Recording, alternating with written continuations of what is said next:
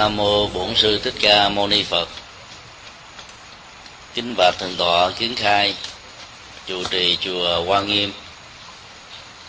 Kính thưa um, cô Diệu Liên, cùng à, tất cả quý hành giả Phật tử. Đây là lần thứ hai chúng tôi có à, được à, dương lành, chia sẻ pháp thoại tại thư gia của cô Diệu Liên và trong buổi phát thoại hôm nay, theo à, đề nghị của à, bác sĩ đoàn, chúng tôi xin à, nói đôi điều về không lầm nhân quả. Là một phương diện rất quan trọng liên hệ đến nhận thức. Tiến trình diễn ra giữa một nhân qua tác động của các duyên để tạo ra một kết quả tốt hay là xấu tích cực hay là tiêu cực ảnh hưởng cho bản thân mình và tạo sự cộng hưởng đối với tha nhân cộng đồng và xã hội. Khi nói đến uh, sự không lầm nhận nhân quả đó thì ta đã gián tiếp xác định rất rõ nhân quả là một cái quy luật mà việc làm nhận nó đó về phương diện uh, cho rằng là không có báo ứng về đạo đức đối với các hành vi tốt và xấu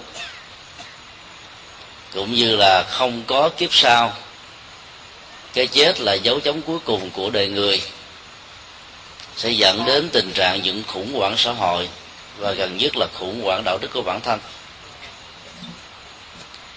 trong phật giáo, vai trò của nhận thức rất là quan trọng. Và mỗi một sự đúng hay là sai của nhận thức có thể dẫn đến tình trạng hạnh phúc hay là khổ đau của kiếp người suốt mấy mươi năm chúng ta có mặt. Do đó, không lầm nhận về nhân quả sẽ giúp ta hiểu sâu về bản chất của nhân quả. Theo tinh thần Phật dạy, vốn khác rất là nhiều và vượt lên trên các học thuyết nhân quả của ờ, các tôn giáo và các triết thuyết. Tựa đề của bài pháp thoại là được rút ngắn từ ờ, một điển tích, thiền tông. Rất quen thuộc với ờ, người tu học phật nói chung. Câu chuyện đó diễn ra cách đây vài thế kỷ. Sau một buổi pháp thoại và tham vấn thiền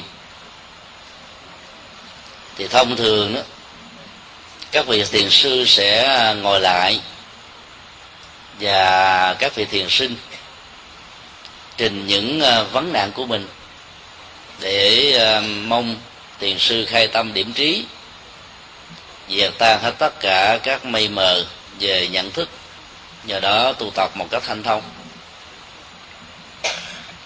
Khác với mọi hôm, người còn lại là một ông lão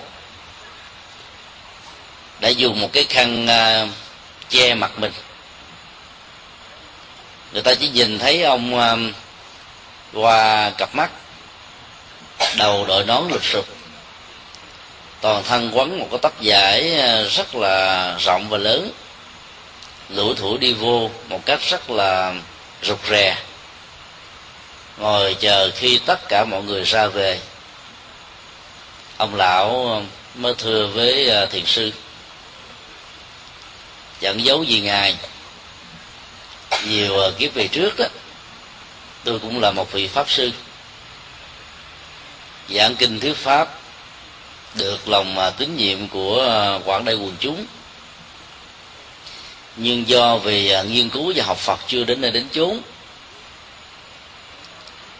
có nhiều người hỏi tôi rằng là người xuất gia tu học Phật có ờ, bị rơi rớt ở trong vòng nhân quả hay không? Thì tôi đã trả lời là bắt lạc nhân quả tức là vượt ra khỏi vòng nhân quả.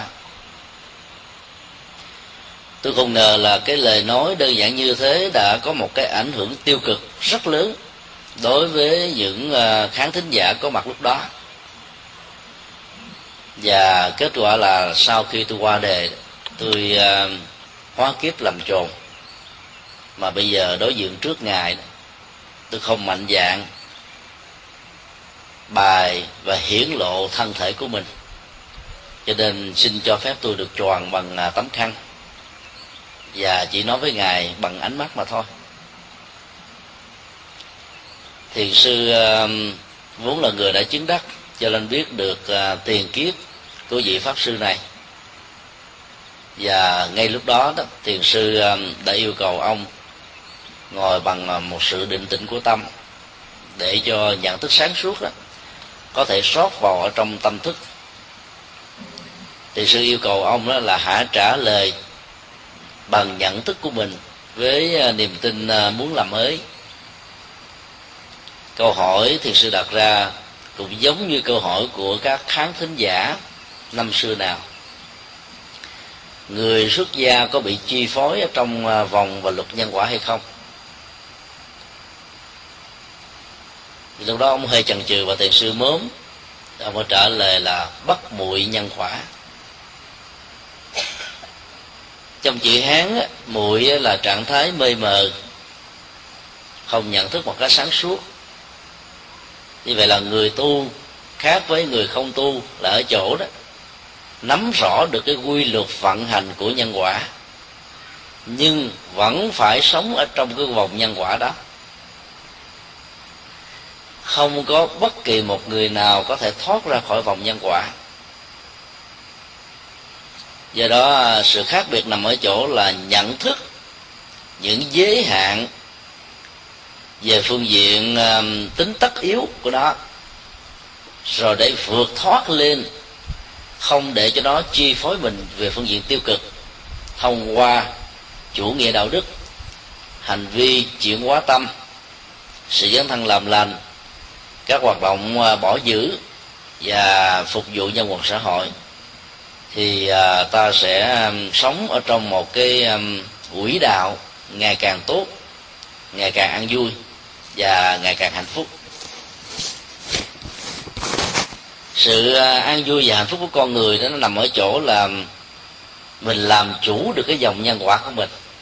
Tức là mình thấy rất rõ cái tiến trình nhân quả, đường đi của nhân quả, sự vận hành của nó nó diễn ra với ta như thế nào. Do đó đó, bất muội nhân quả là cái đích điểm mà những người tu học phật cần phải hướng về câu chuyện đó đó về à, tính lịch sử đó nằm ở trong vòng tranh luận. Việc câu chuyện có thật hay không không quan trọng mà cái giá trị triết lý được mô bài phô bày trong câu chuyện đó là điều mà chúng ta đáng suy ngẫm. Khác biệt căn bản trong toàn thể câu chuyện nó nằm ở một động từ thôi là và muội lạc đó là rơi rớt nằm theo một cái cái vòng bị cái sức hút của um, cái quy luật nghiệp. Và chữ à, uh, mũi đó là mê mờ. Như vậy là cái vòng nghiệp khi mà đã được gian bắt do chính hành động nhận thức của từng con người và các chủng loại chúng sinh thì chúng sẽ không bao giờ mất đi tồn tại dưới dạng thức năng lượng. Chỉ từ khi các điều kiện được hội đủ, như là một chất xúc tác, thì chúng sẽ tái xuất hiện với chúng ta, theo cơ chế thuận hay là nghịch diễn ra ở trong cuộc đời. Do vậy mà khi con người à, thấy được cái sai lầm của mình trong quá khứ đó thì à, sự làm mới sẽ được diễn ra. Bài học đầu tiên trong câu chuyện này là do vì tuyên truyền học thuyết người xuất gia không bị lẳng quẩn trong vòng nhân quả mà có rất nhiều người tin như là một à, niềm tin mê tín. Và do đó có thể um, sống không có làm chủ được mình vì nghĩ rằng là mình không bị rơi trong vòng nhân quả. Cuối cùng dẫn đến những cái đề sống, đánh mất đi chánh niệm và tỉnh thức. Kết quả là con người tu tập vay mượn sự cúng kính của đàn na thí chủ, nhưng không thành tựu được đạo quả. Do vì không nắm vững, không làm chủ được nhân quả. Kết quả là con được thực tập. Không có kết quả cao, và phải mang những hậu quả rất là xấu.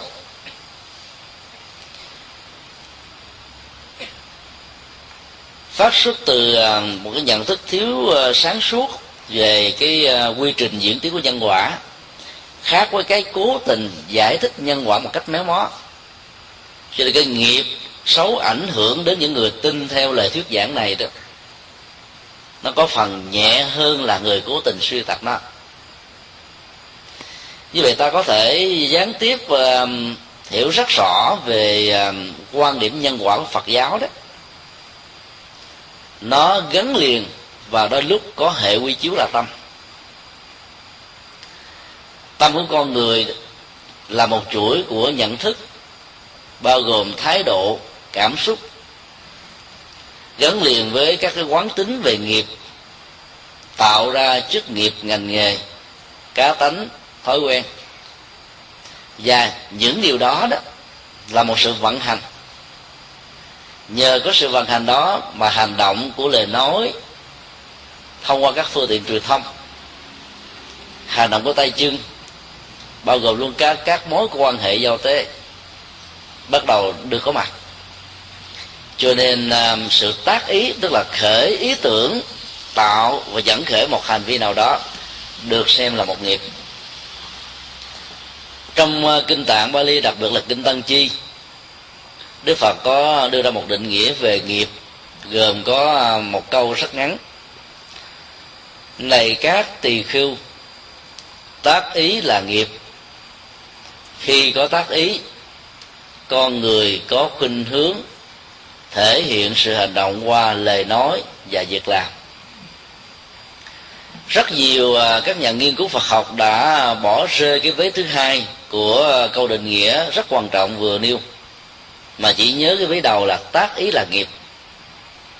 Dẫn đến tình trạng lý lý giải rằng là chỉ có những hành động nào có ý thức, hay là có sự hữu ý, dụng tâm của con người, mới tạo ra tiến trình nghiệp quả. Còn các hành động vô ý là không có nghiệp. Lời giải thích như trên hoàn toàn đi ngược lại với toàn thể ngữ cảnh mà đức phật đã định nghĩa trong kinh tăng chi ở đây đó, ngài nói đến cái à, diễn tiến và cái tầm quan trọng của nhận thức, thái độ của tâm. Vì khi mà tâm đã có thái độ nhận thức rồi đó, thì hành động sẽ kéo theo sau liền. Mà kinh pháp cú đó, nói một cách rất là rõ. Khi tâm hưởng về, hướng về điều thiện, đạo đức, văn hóa tâm linh, ý nghĩa tích cực của cuộc đời, thì lúc đó con người hành động một cách rất là năng động dương lên, hướng tới để đạt được an vui hạnh phúc cho mình cho tha nhân. Cũng giống như tình trạng đó con uh, chiếc xe đó nó lăn theo con bò đi phía trước nó cũng giống như cái bóng đó, theo dõi thân thể vật lý của con người tùy theo góc độ của ánh sáng và các điều kiện khoa học xung quanh. Cái tính tất yếu của ờ, dẫn thể tâm kéo theo các hành động làm ta phải có trách nhiệm, làm chủ được cái nhận thức của tâm. Bởi vì có nhiều hành động đấy mặc dầu thai nhân không hề biết, luật pháp đó không hề truy ra được manh mối.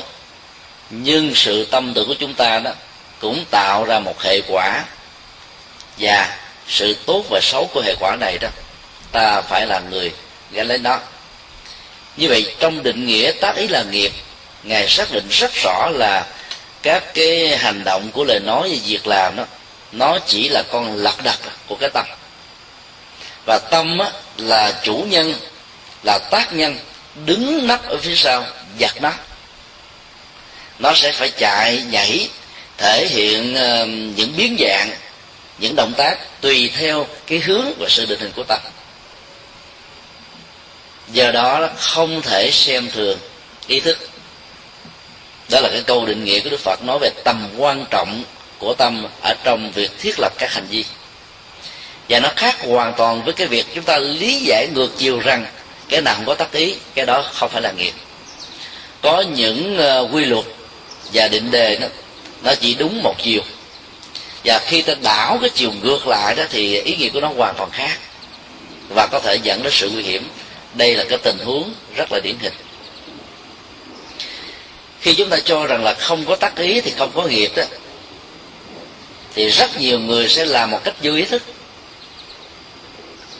Và mỗi khi đối diện trước luật pháp, cứ đơn giản giải thích, đưa ra những lý do rằng là tôi đâu có cố tình. Chẳng lẽ lúc đó luật pháp sẽ tha tội cho chúng ta? Không có.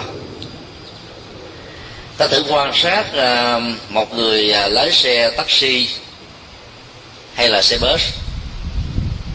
Chỉ vì à, ngủ không đủ. Con đường được quá dài mà phải lái vào ban đêm. Chỉ cần ba, bốn giây, ý thức đi vào trong giấc ngủ thôi. Chiếc xe đó có thể lao vào một người đi bên đường hay là tung vào trong một căn nhà và làm thương tổn mạng sống hay dẫn đến sự ờ, tai nạn giao thông. Thì dầu cho người này có vô tình do thiếu ngủ đi nữa luật pháp vẫn phải bắt anh ta đền tội. Bằng những cái khung hình phạt, dĩ nhiên là khác nhau tùy theo các hệ luật pháp ở các quốc gia. Nói một cách khác rằng là dầu hành động đó được thực hiện bằng một cách cố tình hay là vô ý, thì cái hậu quả và các tác dụng hành động vẫn giống như nhau. Về phương diện tiến trình của nhân quả, ví dụ à, mỗi ngày các hiện tượng à, mưa, nắng xuất hiện ở trên à, cỏ cây, ở trong một cái khu vực đất nào đó. Dầu cho chủ nhân hay là những người làm đồng án không hề muốn có mưa xuất hiện ở trong à, những tháng hè oi bức như thế này. Khi mưa có mặt, cây cỏ được xanh tươi và trưởng thành. Nó ngoài ý thức và ý muốn của con người, nó vẫn diễn ra. Và những người buôn bán gánh cần đến cái sự um, khô ráo mà mưa dầm về, tầm tã, ngày và đêm, dẫn đến sự ế ẩm. Dầu họ có nguyện cầu mong mỏi cho mưa không có mặt thì mưa vẫn có. Cái quy luật và hiện tượng thiên nhiên nó diễn ra ngoài ý thức, chủ quan của con người. Và đã tạo ra hai khuynh hướng thích và không thích đồng tình hay là không đồng tình. Tất cả những cái đó nó đều tạo nên phản ứng của nghiệp và nhận thức này đã giúp cho chúng ta cần phải à, chiếu soi rất rõ về hành động của mình. Giàu rất thầm lặng, không ai biết đến. Trong tình huống câu chuyện thì ông già chồn bị hậu quả của một cái nhận thức sai, hay nói cái khác là thiếu cái trình độ về nhân quả, cho nên tuyên truyền một học thuyết chưa phản ánh đúng được những giá trị nhân quả đạo đức mà đức phật đã dạy trong kinh. Hậu quả là nhiều người nghe và đi theo con đường của ông nói, rồi dẫn đến những cái tình trạng làm sai, ứng xử sai, và có những hậu quả tiêu cực. Cho nên ông bị um, đào thai thành kiếp chồn việc ông đào thai thành kiếp chồn không quan trọng quan trọng ở chỗ đó là ông đã thấy sắc rõ cái hậu quả mà ông phải chịu đựng. Và nỗ lực hết mình để giải phóng cái hành vi vô tình của mình đã tạo ra cho tha nhân do vì sự thiếu kiến thức. Và kết quả là tự mình không giải quyết được cái vấn nạn của bản thân. Cho nên đã mạnh dạng không mặc cảm, không tự ái, tìm kiếm các vị cao tăng thạc đức, tháo gỡ cho bản thân mình. Đó là một hành động nó phản ánh cái tiến trình và nỗ lực làm mới của chúng ta. Đây là một bài học rất quan trọng trong cuộc đời đó, không ai có thể được gọi là hoàn thiện. Ta có thể là thầy của thiên hạ ở lĩnh vực chuyên môn và sở trường của mình. Đồng thời đó, ta có thể là học trò của thiên hạ ở trong các lĩnh vực mà mình không thuộc về chuyên môn. Học qua, học lại, học tế học lui. Chúng ta học lẫn nhau, giúp lẫn nhau và làm cho tất cả cùng được trưởng thành thì cái quan niệm đó nó giúp cho mình không bao giờ đóng bít cái cửa gõ để tìm kiếm các giá trị chân lý, đạo đức, để ngày càng thăng qua đời sống của mình nhiều hơn. Và đây là cái bước đi rất quan trọng để à, ta có thể tiếp xúc được với cái kho tàng của tri thức, kho tàng của đạo đức, kho tàng của tâm linh. Và phát xuất từ cái nhận thức như thế đó, ông lão chồn này đó đã giải phóng được cái nghiệp xấu của mình. Và bài học thứ ba chúng ta học được đó là không nên tin có một định mệnh. Một lỗi lầm đã được gieo. Nó là một vết hằn của đời sống đạo đức. Nó là một cái à, cộng hưởng tiêu cực cho tha nhân. Nó để lại một cách vô tình hay cố ý về sự phân biệt đối xử xã hội của người khác đối với mình nó tạo ra một cái mặc cảm và đau xót ở trong lương tâm. Vì nghĩ rằng là mình là con người không xứng đáng như giá trị và tặng phẩm con người cần phải có. Và nhiều cái sức ép tâm lý khác nữa đã làm cho rất nhiều người đã từng có những cái lỗi trong quá khứ đó, sống một cách không được bình an. Ông lão già chồn này không tự ái, không mặc cảm. Phô bài hạt giống vô tình của mình để mong có được một sự hỗ trợ. Và nhờ nỗ lực thay đổi cái nghiệp nhận thức sai về nhân quả để gieo trồng nhân quả mới mà ông đã thoát ra khỏi cái hậu quả của nó. Mặc dầu tác giả của câu chuyện mô tả rằng là phải trải qua đến cả 500 năm nhưng ta phải hiểu rằng là cái con số 500 á, trong dân học Phật giáo là con số ước lượng về số nhiều trải qua một khoảng thời gian nhiều, ông này phân khổ đau, rai rứt trong tâm lắm. Và có người chỉ điểm cho nên cái rai rứt đó nó được à, tháo gỡ và nó được đặt xuống. Người hỗ trợ cho ta có thể là người cha, người mẹ, người anh, người em, người thân, người bạn hữu. Và thậm chí có thể là những người không thích ta hoặc là xem ta là kẻ thù. Lời nói của họ giàu là tình cờ hay là có dụng ý có phương pháp hay là hết sức là cộc cằn đánh động vào trong nhận thức mà nếu nó là một sự sai lầm, có thể khơi dậy sự nhận thức sáng suốt chúng ta và giúp cho mình quay đầu. Cái con đường của sự hồi đầu đó đó, nó là một sự thách đố rất lớn. Các tổ trung hoa dùng à, thuật ngữ hồi đầu thị ngạn như là một cái nghệ thuật để khuyến tấn cho sự nỗ lực hồi đầu. Mặc dù ta vẫn biết rất rõ đó giữa cái động tác quay đầu và cái bờ đó, nó có một khoảng cách vật lý rất là dài. Nó tùy và tùy lê thuận với khoảng thời gian và các hành động xấu của chúng ta đã đặt để ở trên mảnh đất tâm và tạo các hành vi cho con người và xã hội. Có nhiều người đã chết giữa dòng trong động tác lội hồi đầu. Có người lặn lục chơi vơi rồi cuối cùng được cứu giúp. Và có người đó bơi vào tới bờ thì đã xỉu, có người vào và đi đến một cách rất là tỉnh bơ. Thì dầu hồi đầu có thành công hay không thành công, động tác và nỗ lực hồi đầu đó vẫn là một thái độ đạo đức, chuyển hóa hết tất cả những nghiệp quá khứ của người đó và giúp cho người đó đó có được một đời sống mới hay là làm lại cuộc đời. Ông già chuồng đã thành công nhờ sự hỗ trợ của một bậc cao tăng cho nên trong à, con đường tâm linh của phật giáo đó cứ mỗi nửa tháng vào ngày à, bố tát người phật tử tại gia cũng đến chùa để đọc giới mà bây giờ truyền thống này đó không được uh, lưu giữ chỉ có một số đạo tràng tu học theo sự hướng dẫn của uh, thiền sư nhất hạnh và một số vị uh, cao tăng khác đó. giữ được và nhắc nhở giới phẩm cho nhau cứ sau 14 ngày một lần còn tại các ngôi chùa dầu là nam tông hay bắc tông đó, đến ngày bố tát tất cả những vị xuất gia làm lễ um, tự nhận thức lỗi và yêu cầu người khác nhận diện lỗi cho mình trong tình huống mình không phát hiện ra mình có lỗi lầm trong thời gian hai tuần vừa qua. Sự hỗ trợ và mời gọi người khác nhận diện để chỉ điểm cho ta đó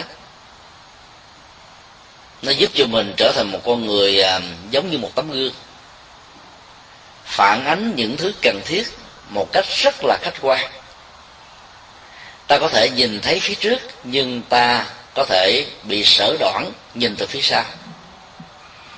Nếu cái nhận thức của con người là một sensor là đặt ở phía trước ấy, thì có những cái lỗi lầm nó đi vào phía sau ót nó nhảy và nó có mặt ở trong cuộc sống của chúng ta chúng ta không nhận diện được ra lương tâm, ý thức và các cái hệ luật pháp cũng như là đạo đức tôn giáo tư cách phẩm hạnh của từng cá nhân. Đôi lúc vẫn chưa đủ sức để có độ nhạy, bắt được những hành vi sai lầm nảy sinh ở trên ý thức của mình. Và do vậy đó, ta cần đến con mắt của tập thể, con mắt của tăng thân giống như đức bồ tát quan thế âm với hình ảnh một nghìn con mắt, để giúp cho chúng ta thấy một cách thấu đáo và toàn diện một vấn đề mà mình đứng bị giới hạn từ cái góc độ cách nhìn, điều kiện xung quanh mà ta có thể trở thành hết sức là phiến diện. Và do đó mời gọi người khác chỉ điểm cho mình đó là cái cách thức để giúp cho chúng ta hồi đầu. Và đó là cả một nghệ thuật đòi hỏi đến cái tôi được chuyển hóa để không bị tự ái, mặc cảm hay là ngại ngùng trước khi ờ, đang khi và sau khi nhờ một người khác chỉ điểm? Khi được mời gọi như thế đấy, thì ta phải ứng xử như là một cái người tư vấn và hỗ trợ.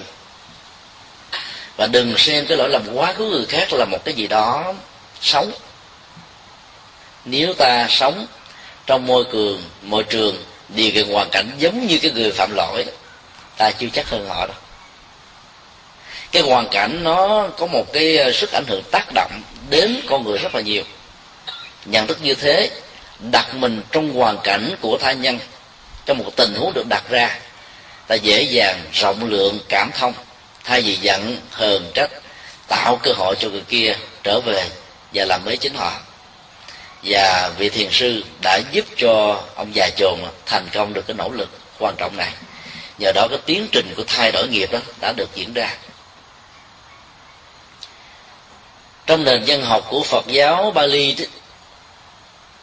có à, năm à, nguyên lý vận hành ở trong vũ trụ. Chúng tôi xin à, chia sẻ ba nguyên lý nó liên hệ đến nghiệp và mối liên hệ giữa môi trường xung quanh. Nguyên lý thứ nhất gọi là ô tu, ayama. Tạm dịch đó là cái quy luật vật lý ảnh hưởng đến sự vận hành của vũ trụ của à, bốn mùa thời tiết xuân hạ thu đông, nóng lạnh của ngày và đêm, của năm tháng ngày giờ của sự thuận và nghịch theo cái quy luật vật lý ở trong tự thân của các sự vật hiện tượng, của sự tương tác, của sự tác động ảnh hưởng đa chiều lẫn nhau. Và cái quy luật đó đó nó còn được hiểu đồng nghĩa với quy luật duyên khởi và ngày hôm qua đó, chúng tôi đã có dịp trình bày ở trong à, buổi thuyết trình về Phật giáo và môi trường.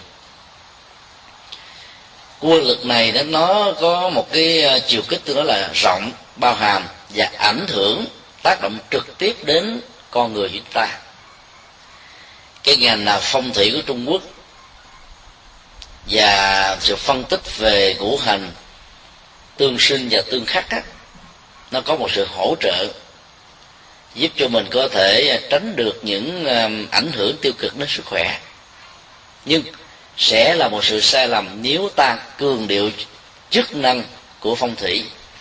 Liên hệ đến việc giàu nghèo hạnh phúc khổ đau thành công hay thất bại của một đời người hay là một gia đình. Dùng nhãn quan của phật học thì ta có thể nói phong thủy là nghệ thuật, trang trí trong nhà và giường. Làm sao cho sự phối hợp màu sắc, bố cục, vị trí trưng bày và sự sử dụng chúng đó nó tạo ra một cái cảm giác hài hòa, thoải mái. Và do đó nó ảnh hưởng tích cực một phần nào đến sinh hoạt và sức khỏe của con người. Và ngược lại với nguồn lực đó đó, ta cảm thấy nó nó ngột ngạt, khó chịu. Cũng là một căn phòng mà 400 mét vuông nếu ta đi um, mấy chục bang của Hoa Kỳ thì mỗi một bang hay là mỗi một cái county như vậy nó có đến vài chục cái model khác nhau. Và vào bên trong nhà đó nó cũng đa dạng khác biệt.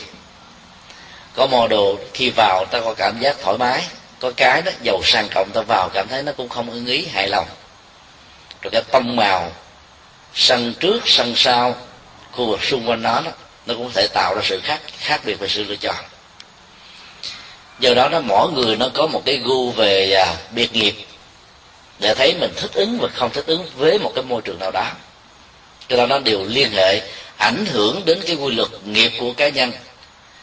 Trong cái sự tương tác của quy luật u tu tức là quy luật vật lý mà con người cũng cần phải hết sức là lưu tâm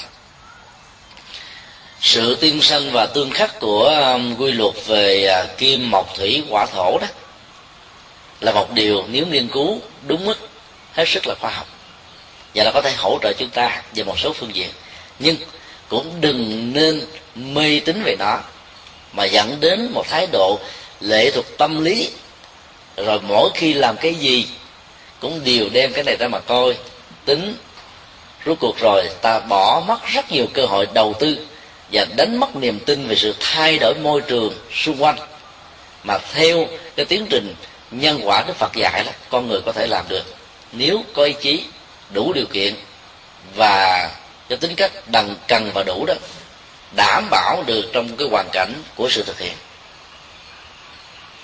Vậy là cái quy luật vận hành của vật lý này đó, nó không do thượng đế hay các thần linh áp đặt, chỉ định vận hành mà nó vận hành trong tự thân của nó. Đó là cái quan điểm hoàn toàn khác biệt giữa đạo phật và các tôn giáo nhất thần hay là đa thần nói chung. Quy luật thứ hai được gọi trong tiếng Bali là Bija Ayama. Tạm dịch là cái quy luật về à, các hạt giống các loài thảo mộc các chủng loại đó, đều phát xuất từ cái hạt giống như là cái điểm xuất phát của một mầm sống. Một cây giá có um, mầm sống từ một hạt đậu. Một cây cổ thụ to lớn như thế này cũng có một cái mầm sống từ một cái hạt rất nhỏ. Và mỗi một cái chủng loại hạt đó, nó tạo và hình thành ra một cái chủng loại sinh vật. Nhưng nếu ta đặt các chủng loại giống nhau ở trong các môi trường điều kiện hoàn cảnh khác nhau đó thì cái kết quả của chủng loại này cũng theo đó mà được thay đổi. Cách đây vài hôm khi còn ở uh, Tacoma dự lễ và thuyết giảng về uh, du lan tại chùa Phước Huệ thì trên khán đài đó nó có hai cái cây uh, bonsai về uh, cái cây phong phong cách của um, của Nhật Bản.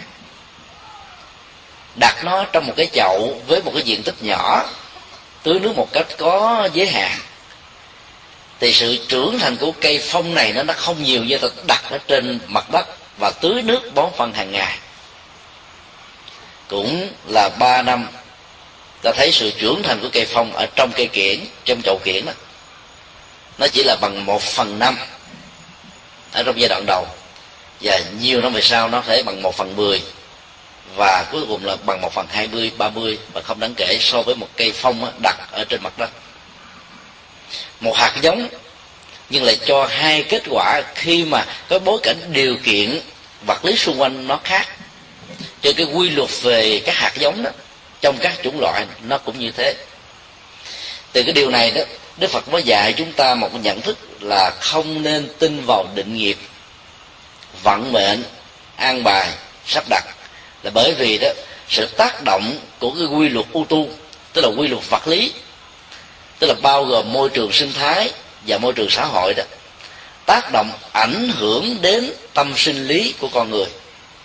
Và do đó, sự tác động của giáo dục, kinh nghiệm làm cho con người có những ứng xử hoàn toàn khác biệt. Cho nên các hạt giống đó, nó chỉ cho ra một cái kết quả là đồng tính chất, chứ không bao giờ và không nên quan niệm là đồng khối lượng.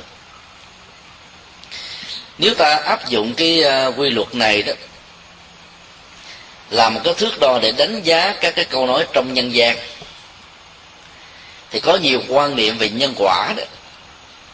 Nó chỉ mang cái tính chất giáo dục để giúp cho người ta bỏ ác làm lành chúng ta không phản ánh được bản chất thực của nhân quả. Năm ngoái khi um, có mặt tại San Francisco thuyết giảng cho một um, đạo tràng thì cô mộc tử uh, khoảng 40 tuổi hoài buồn tuổi tâm sự và yêu cầu chúng tôi chia sẻ. Cô đó là cái ngày mà cô uh, mang thai đó thì cô biết được phật giáo cô phát tâm ăn chay trường. Và 13 năm trôi qua đó đứa con gái đó rất nghe lời cô ăn chay niệm phật. Rồi cô hướng dẫn cái gì về phật pháp đó, cô bé này cũng làm theo. Nhưng khoảng chừng là mấy tháng trước khi ờ, cái buổi thuyết pháp của chúng tôi diễn ra đi cô bảo rằng là đứa con đã không còn nghe lời cô nữa chứ tôi hỏi và yêu cầu cô trình bày một cách vắn tắt các cái biến đổi tâm sinh lý của cô bé này như thế nào. Thì đầu tiên cô nói là cô bé không còn có ý thức muốn ăn chay nữa. Cái thứ hai đó là cô không còn có ý thức là muốn lại các hình phật để đầy ở các cái tường. Thậm chí cái cầu thang, cái tay vịnh cô cũng vẫn để những cái sticker dán vào để nhắc nhở tâm thức của mình về cảnh giới thanh tịnh để tu để niệm và đứa con gái cũng làm theo. Và cái thứ ba đó nếu người mẹ cố tình này nếu hướng dẫn cô ta hờn giỏi và muốn người mẹ hãy để cô ta yêu một mình. Chứ tôi hỏi tiếp là cô có tìm hiểu tại sao nó có những phản ứng như thế không? Thì cô nói là à, tôi nhớ là nó có một lần khi à, đi học về đó cô bé nó buồn. Nó không làm ăn. Mẹ nó ép nó ăn à, ăn chay, nó không muốn ăn nữa. Mẹ hỏi tại sao con có thái độ này. Cô bé trả lời là, hôm nay đó con vào, trong lúc mà nghỉ giữa tiết đó, con đem thực phẩm chay ra ăn. Mấy đứa bạn theo đạo thiên chúa và khác đạo đó, hỏi con mẹ ăn chay để làm gì. Cô bé trả lời là, mẹ tao dạy đó ăn con gà, kiếp sau sanh ra bị con gà ăn lại. Ăn con vịt thì bị con vịt giết lại. Ăn cái con vật nào đó là bị hậu quả trả đũa từ cái chủng loại của con vật đó. Thì mấy đứa chúng bạn nó nói, như vậy mày không muốn làm con gà thì coi chừng mình mày làm con heo. Còn bây giờ mày ăn cỏ, rồi mày sanh ra mà làm con bò thì sao? Vì con bò con trâu con uh, con nai con ngựa mà nhiều con vật khác ăn cỏ nó cũng đâu thành gì đâu. Cô bé lúng túng không trả lời được. Rồi để về nó cảm thấy là bị thua. Bạn của mình là bị chúng bạn chế nhiễu chỉ vì là nó ăn chay. Bởi vì um, vấn đề ở chỗ là cô hướng dẫn cái nhận thức về sự ăn chay nó ở mức độ quá sơ khởi đối với một số người đó, nó có thể có tác dụng. Nhưng đối với phần lớn những người ở trong cái thế giới văn minh thì cái lý giải nhân quả đơn sơ như thế nó không có tác dụng nữa, mà đôi lúc phản tác dụng.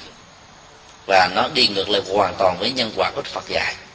Bởi vì nó nêu ra một cái định mệnh, ăn con gà thì bị con gà giết lại.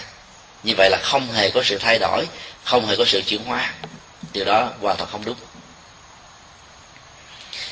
nếu ta phân tích rằng là việc ăn chay đó là để nuôi dưỡng hạt giống từ bi bởi vì mình là thấy đời sống của các chủng vật đó cũng quý và xứng đáng được bảo trọng như chính mạng sống của con người thì từ nhỏ đó các em bé ở phương tây này đó dễ thích ứng lắm. Là bởi vì cái nền văn hóa của phương tây ấy, ngày càng phát triển chừng nào thì càng gần với cái nền văn hóa từ bi của đạo phật chừng đó hệ thống an sinh xã hội cách chăm sóc những người già và cái cơ cấu tổ chức để chăm lo cho những người bất hạnh những người vô sản chân chính. Hầu như là nó rất là tốt so với các hệ thống xã hội khác. Cho nên đó, yếu tính về lòng từ bi đó nó đã được khai phát ở một phần mà sự trùng lập của nó với học thức của đức phật đó sẽ làm cho con người nhận diện nó và ứng dụng nó một cách có kết quả hơn. Nếu người đó là một phật tử. Ngày nay đó là người um, hoa kỳ và nhiều nước phương tây đó ăn chay vì lý do sức khỏe vì họ biết rất rõ là trong các loại thịt đỏ đó chứa nhiều độc tố biến đổi gen và khi ăn vào đó nó làm ảnh hưởng đến cá tính nóng nảy bên cạnh sự phát sinh các bệnh tật và tuổi thọ, nói chung. Nhưng mà nếu ta hướng dẫn thêm cái à, động cơ về lòng từ bi, hạn chế nghiệp sát, để thiết lập một cái thế giới hòa bình từ cái hòa bình trong tâm thức, thì có lẽ là ý nghĩa của việc ăn chay nó sẽ được tăng trưởng và hiểu ở mức độ cao hơn. Rất tiếc là người mẹ của cô bé này đã không hiểu và lý giải như thế, cho nên đứa con đang tìm kiếm những tri thức ở một xã hội phương tây và nghe chú bạn chế nhiễu cho nên nó bị bế tắc và nó không còn muốn ăn chay nữa. Ta thấy rất rõ là cái việc mà thờ phượng ở trong một ngôi nhà đó không cần làm quá nhiều. Chỉ cần có một cái bàn thờ tượng trưng cho một góc tâm linh vừa đủ thôi trang nghiêm, để cái việc đi ra vào tới lui đó, nó thể hiện được cái lòng tôn kính của mình. Đền thờ đức phật ở chỗ quá cao mà mỗi lần mình ngước lên cắm nhang cũng không được, bắt ghế nó mới té, nguy hiểm. Rồi nó cao quá, nó làm cho mình cũng lười biếng là nó không muốn lại, mà cũng không nhìn thấy được. Cho nên ở vừa tầm nhìn của chúng ta, và nếu trong không gian có giới hạn đó, thì ta để bàn thờ gia tiên cùng chung với bàn thờ phật cũng không sao. Đức phật và các vị bồ tát ta đặt ở một vị trí cao hơn, và gia tiên của chúng ta nằm ở vị trí thấp hơn. Vì gia tiên của chúng ta là các vị phật ở trong nhà theo tinh thần đức phật dạy là ta tôn thờ các ngài chung một bàn thờ không sao cả. Còn nếu ta có đủ điều kiện phòng ốc riêng đó, việc thờ phượng riêng vẫn là một cái lý tưởng và sự lựa chọn tốt. Cho nên các lý giải về à, nhân quả mức độ đơn giản gieo cái gì được cái đó, nó chỉ đúng ở một phần. Và cái tác dụng của nó là lánh ác làm lành hết. Chúng tôi tạm gọi đó là cái mô hình à, nhân quả hình học mặt phẳng tức là nhân quả cố định còn cái nhân quả ở trong thế giới hiện thực đó, nó là nhân quả hình học không gian. Đa chiều, tác động, ảnh hưởng bởi cái sự tương tác của môi trường điều kiện xung quanh. Cái tư duy hành động của con người trước đó, đang khi đó và sau khi đó.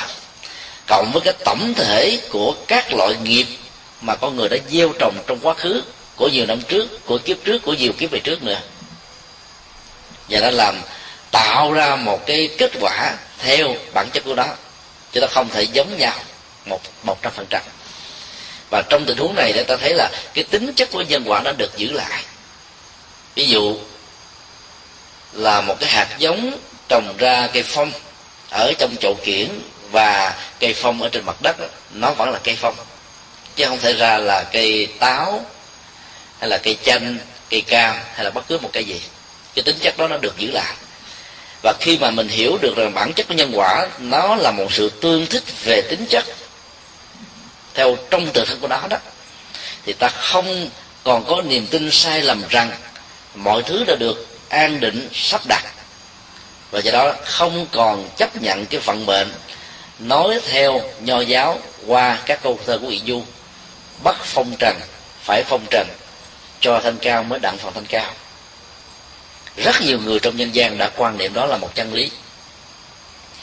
Ai cũng nghĩ rằng mình có cái số phận và người ta đưa ra những cái lý do rất là logic để mình tin số phận. Mỗi người sinh ra có năm tháng ngày giờ cũng liên hệ đến con số, phải không ạ? Rồi cái chết của con người nó cũng liên hệ đến năm tháng ngày giờ cũng là con số nữa. Cái nhà cũng có con số. Rồi cái kích thước chiều cao, chiều rộng, chiều dài, chiều ngang tức là tung và hoành cũng đều liên hệ đến các con số. Không có một vật liệu gì mà ta sử dụng không liên hệ đến con số, cho nên ta mới nói là tất cả đều có số phận. Ví dụ con bò ở tại ấn độ không phải cài sau cuốc bẩm, mà ăn cơm, ăn bắp, ăn cam, ăn kẹo, ăn bánh như là con người, vì bò được thờ. Nhưng nó chỉ là những loại bò trên thành phố đó. Còn đi vào bò ở đồng quê thì nó vẫn cài sâu vậy như vậy là cái cộng nghiệp của nó nó bị thay đổi theo cái môi trường và nhận thức văn hóa của con người. Nó cái là chủ nhân của nó tác động nó đến một cách chi tiết và trực tiếp. Do đó, nó không thể có một cái cố định và cái tiến trình dao động giữa nhân và quả đó nó diễn ra theo một cái biên độ mà sự tương tác của chúng đó, là một cái quy luật và cán cân để đo. Ở trong kinh à, đức phật đưa ra một cái ví dụ rất là ấn tượng nếu ta bỏ một cái à, hạt muối, hạt đó, vào trong một cái ly nước chanh muối như thế này, và uống vào, vừa chua chua, vừa mặn mặn, vừa ngọt ngọt, vừa ngon ngon thông cổ bớt hạn tiếng nói nó lưu thông hơn. Thì ta thấy như vậy là nó vừa chừng. Cũng lấy một cái hạt muối đó mà bỏ trong một cái chậu, chẳng hạn như hai chục lít nước ta lấy cái muỗng múc và đưa vào trong lửa của mình mình có cái ờ, cảm giác hơi mặn mặn mằn mằn không không không có rõ là cái vị muối lắm. Và bỏ nó cho một cái ao hồ, gần như nó không còn có tác dụng nữa. Nó có mà rất là nhỏ, đến độ cái lửa chúng ta với cái độ nhạy của nó nó chưa đủ sức để cảm nhận rằng nó có và đang hòa tan ở trong lòng nước này. Như vậy là cái môi trường sinh thái hay là cái quy luật ô tu tức là quy luật vật lý đó, nó tác động để ảnh hưởng nhưng cái tính chất của vị muối nó vẫn còn không à. Còn mặc dù là rất là nhỏ và không đáng kể. Thì cũng tương tự như thế đó là các cái hạt giống để tạo ra các chủng loại, nó cũng bị chi phối thay đổi. Ai nói con người việt nam là da vàng muối tẹt đâu. Khi ra ở hải ngoại, nhất là hoa kỳ, sống vài chục năm, người nào cũng trắng bon vì mình ít có đi ngoài nắng, như là cài sâu cúc ẩm ở việt nam. Và ở đây đó là thực phẩm ăn uống đầy đủ. Ai nói là người việt nam đó, thấp thấp như là cái người đang ngồi như thế này. Bây giờ con em chúng ta cao thước bảy, thước tám, thước chín. Cao hơn cha mẹ chúng từ một tấc cho đến hai tấc là chuyện thường. Đó. như vậy là cái duyên di truyền về sinh học đó, nó cũng đã có phần thay đổi về cái khối lượng vật lý rồi chỉ cần đổi hai cái môi trường khác nhau, nó đã thay đổi rồi. Rồi cái cộng nghiệp văn hóa của người việt nam đó từ việt nam sang hoa kỳ ở, nó cũng đã bị thay đổi một phần. Ta tiếp thu cái môi trường văn hóa mới. Và cái môi trường văn hóa mới này, nó tạo ra một cái xung đột nội tại bên trong. Loại trừ hay là chấp nhận, hoặc là bao gồm cả hai. Đối với thế hệ một rưỡi đó con em của chúng ta đó thì gần như vậy cái sự tiếp thu đó nó là sáu chục phần trăm cái nền văn hóa mới và chỉ giữ lại tối đa là 40% cái nền văn hóa của cha mẹ chúng. Rồi thế hệ thứ hai, thứ ba trở đi gần như là tiếp thu 80% của nền văn hóa mới này và của chúng ta chỉ còn 20% nếu cha mẹ nào đi làm suốt ngày, con em đi học suốt ngày về, chỉ gặp nhau một, hai giờ ban đêm, ăn, sau đó coi tivi rồi đi ngủ thì cái nền văn hóa có những hạt giống vốn có, mờ nhạt mờ nhạt, lặng bắt dần, lặng bắt dần, đến độ nó không còn áp phê nữa. Và nếu ai ứng xử trên nền tảng của nền văn hóa việt nam mà không hiểu được cái bản chất của nền văn hóa mới, buộc con em của mình thế này thế kia, đôi lúc bị thưa cảnh sát xuống làm khó làm dễ vì bảo vệ quyền lợi của trẻ. Do đó sự khủng hoảng trong các nền văn hóa đối với các cư dân các di dân đến một mảnh đất mới luôn luôn việc diễn ra. Và điều đó cho chúng ta thấy là cái sự tương tác với các hạt giống đó, nó cũng đã bắt đầu được thay đổi ở một mức độ tương đối của nó. Như vậy là trong hai cái quy luật quy luật về vật lý, quy luật về các hạt giống, các chủng loại tạo ra con người, các loài động vật, hoàn toàn nó luôn luôn ở trong cái biên độ dao động và thay đổi tùy theo cái tình huống của nó chứ nó không phải là một sự cố định quy luật thứ ba đó là quy luật về nhân quả. Nó cũng diễn ra theo một cái cơ cấu như thế. Cái nào nhiều sẽ có một cái vai trò tác động ảnh hưởng chi phối. Cái nào ít sẽ bị tác động theo kiểu hòa tan và loại trừ. Trong quan hệ của con người trong à, gia đình cũng vậy. Sẽ có một người chính, người phó, người quan trọng, người thứ yếu nếu cả hai ông bà đều là nội tướng hết là đụng hàng. Ăn cơm với nhau tối ngày gây lộn. Tại vì ông cũng nấu đồ ăn ngon mà bà cũng nấu đồ ăn ngon, thì không ai cho rằng người kia nấu ngon cả. Cái ông thì cứng rắn, mà bà cũng cứng rắn luôn, thì trở thành là sư tử hà đông. Hoặc là bà thì quá mềm mà ông cũng quá mềm luôn, thì bà than thở, trời ông ông chồng của tôi còn yếu hơn tôi nữa. Rồi rốt cuộc nó cũng không dẫn tới đâu cho nên nó luôn luôn tạo ra một cái thế là tương tác, một cái chính cái phụ ảnh hưởng tác động. Giống như là cái nắp và cái nồi. Hai cái nồi không xài được, hai cái nắp cũng không không có tác dụng. Và do đó cái tiến trình của nghiệp, từ một cái thời điểm mà một hành động được tạo tác, cho đến cái lúc mà hành động nó trở thành một cái quả chín mùi rồi nó có một cái khoảng cách về thời gian và khoảng cách về vật lý. Khoảng cách của thời gian có thể làm cho cái nó nó trưởng thành nhiều hơn theo cái hướng thuận, mòn mỏi nhiều hơn theo cái hướng nghịch. Và cái tác dụng phát triển hay là tiêu trừ của nó đó, nó cũng diễn ra một cách tỷ lệ thuận với những điều kiện vốn có của nó. Như vậy là khi ta phân tích về cái tính thời gian và không gian đứng chặn giữa giữa nhân và quả đó, ta thấy cái khoảng trống này đó được điền bằng những dấu chấm chấm chấm của duyên, hay nói cái khác là điều kiện. Do đó thấy được cái khoảng trống đó ta có thể à, có một cái niềm tin rằng là những gì mình làm, nếu không hài lòng, ta có thể làm mới lại. Vấn đề nằm ở chỗ là ý thức và sự quyết tâm thôi. Nếu ta có phương pháp thì à, tất cả mọi sự nỗ lực là có thể dẫn đến thành công còn không có phương pháp thì mọi nỗ lực có thể dẫn đến một sự trở ngại. Thì đó là cái à, nguyên lý mà đức phật dạy về nhân quả. Bây giờ ta thử à, khảo sát à, một vài cái câu chuyện ở trong thời đức phật được nêu ra trong kinh. Trên nền tảng ứng dụng và phân tích về nhân quả để rút ra cho mình những bài học. Kinh kể rằng là có một đôi vợ chồng rất nghèo. Nghèo đến độ đó, hai vợ chồng chỉ có một bộ bộ, một bộ quần áo để mặc. Khi mà người vợ đi ra ngoài phố đó, thì ông chồng phải ở nhà. Khi chồng đi đâu đó, thì vợ phải ở nhà. Tại vì không thể mặc một nửa bộ quần áo, phải mặc trọn bộ thôi. Dĩ nhiên đây là câu chuyện ngôn ngôn. Thì hôm nọ tôi nghe đức phật thuyết pháp ở một nơi rất là gần. Bạn bè đến um, yêu cầu người nam gia chủ hãy đến tháp tùng để nghe. Nam gia chủ này mới trả lời rằng là tôi là người đi theo ấn độ giáo. Tôi đã có nơi nương tựa và hướng về rồi. Tôi không có nhu cầu đến nghe một vị tâm linh của các tôn giáo khác. Người bạn hữu đó nói mặc dù tôi biết rằng bạn đã có tôn giáo rồi, tôi đâu yêu cầu bạn thay đổi tôn giáo của mình đâu.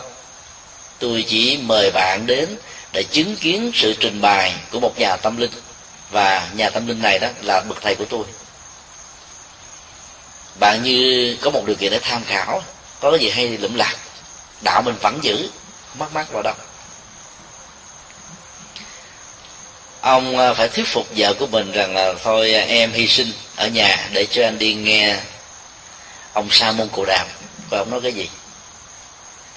Tới đó nghe thuyết giảng đấy, ông này ông say mê. Sau khi thuyết giảng, người ta về hết rồi, ông vẫn còn ở lại để hỏi đức phật cái này, tham vấn cái kia. Gần như là từ nhân sinh quan, thế giới quan là đạo đức học, không có gì ông không hỏi đâu. Và ông tâm đắc vô cùng cho nên à, ông à, nhận đức phật làm thầy. Và sự kiện đó đó đã đến tay nhà vua ba tư nặc. Vua ba tư nặc mới suy nghĩ thế này, ta là vua ngai vàng của báo, không có gì là không có. Ta được xem như là cha và mẹ của thiên hạ. Ấy thế mà đôi lúc mình không dám dành cái thời gian quý báu của mình để mình đến mình nghe còn cặp vợ chồng này chỉ có một bộ đồ mà phải hy sinh với nhau để mà nghe. Mà nghe rồi đó, còn học hỏi thêm những điều khác nữa. Cảm động quá. Nhà vua mới ban ăn tứ. Ra lệnh là lính hãy lấy kho tặng cho gia đình này, gỡ 32 bộ đồ, chồng 32 bộ đồ. Và bất cứ vật báo gì hay chồng muốn đều được tùy ý sử dụng khi à, nhà vua cho người mang đến thì hai vợ chồng mừng chưa từng thấy. Nghĩ rằng là mình đang ở trong giấc mộng, nháy mắt dụ tới về lui. Dò lỗ tai không biết là mình có nghe lộn không, có thấy lộn không, mà đó là sự thật. Họ mừng quá và họ đã cảm tạ ăn tứ nhà vua. Nhưng rồi nhờ à, các binh sĩ đó, trình tấu là nhà vua rằng là cái nhu cầu thực tế của họ chỉ cần có vài bộ đồ là đủ thôi. Cho nên à, các loại giải còn lại đó họ sẽ không giữ ở trong nhà để làm của uh, sử dụng về sau mà xin sử dụng cái đó để uh, cúng cho đức phật. Và mong ngài đó tặng lại cho bất cứ một vị tu sĩ nào đang có nhu cầu. Cái việc làm đó đã làm cho nhà vua này cảm động thêm một lần nữa. Và đó là một cái hành động mà ta có thể tạm gọi là cúng dường bình phương, dẫn đến một cái kết quả lập phương về phước báo. Ở trong ờ, bản kinh phổ môn quan thế âm, khi nghe đức phật thích ca trình bày về à, phương pháp nhập thế của đức bồ tát từ bi này, thể hiện 32 ứng thân. Ai cần đội mũ gì thì ngài đội mũ đó để ngài xuất hiện, đồng hành lợi ích cho mọi người để giúp cho người đó đến với đạo và trở thành một con người có minh triết và sống một cách an lành. Ở trong cái bối cảnh văn hóa của Phật giáo đó, thì bà la môn giáo là một ý thức hệ tôn giáo có quan điểm về nhân sinh quan, thế giới quan khác hoàn toàn với đạo Phật. Nhưng Bồ Tát qua thế âm trong phẩm phổ môn đó phát nguyện này, nếu có phải dùng thân hay là hình thức bà la môn mà có thể độ được những người bà la môn. Sống an vui và hạnh phúc thì bồ tát quan tham xin phát nguyện làm việc này đầu tiên. Ngoài ra còn làm thêm rất nhiều ứng thân khác nữa. Cái việc mà sử dụng cái um, ngôn ngữ văn hóa các dữ liệu văn hóa hình thái văn hóa và con người ở trong một cái um, bối cảnh nhất định nào đó đó mà cái bản chất tự nhiên bất biến này vẫn được đảm bảo từ lúc dấn thân, trong quá trình dấn thân và sau khi dấn thân đó, thì đó là một sự nhập thế rất là tích cực và năng động cho nên khi nghe mô tả như thế, bồ tát vô tận ấy vô cùng cảm phục đức bồ tát quan thế âm. Và nhờ như thế, bồ tát quan thế âm mới độ được nhiều người trên cõi ta bà này. Ngoài ra bồ tát quan thế âm là còn là bậc thầy của việc mà quán tu tập về ngũ quán và ngũ âm nữa và cũng là cái người mà dạy chúng ta về cái năng lực vô ý tức là không sợ hãi trước bạo lực trước uh, cường quyền trước cám dỗ trước những lời đe dọa và trước những cái uh, mưu tính bất thiện vân vân. Cho nên bồ tát vô thần ý cảm động lắm mới từ chỗ mà đứng dậy vạch áo bài phai hữu như bổ tiện của biểu tượng của nền văn hóa tôn kính lấy trên cổ mình ra một sâu chuỗi ngọc quý dân cúng lên bồ tát quan thế âm. Bồ tát quan tâm đã từ chối. Đức phật khuyên, hãy vì tình thương đối với chúng sinh trong cõi ta bà và đừng để cho người phát tâm đó bị cục hứng và mất cơ hội để gieo trồng phước lành. Xin bồ tát quan thế âm hãy nhận tặng phẩm này. Vừa được lời khuyến khích của đức phật bồ tát quan tham đã tiếp nhận tác phẩm đó. Và cái động tác mà ngài làm rất là ấn tượng. Ngài chia cái sâu chuỗi đá quý này ra làm hai phần. Một phần dân cúng cho đức phật thích ca và một phần dân cúng cho đức phật đa bảo. Ta thấy cái hành động phát tâm cúng dường đó là một cái bình phương của nhân quả.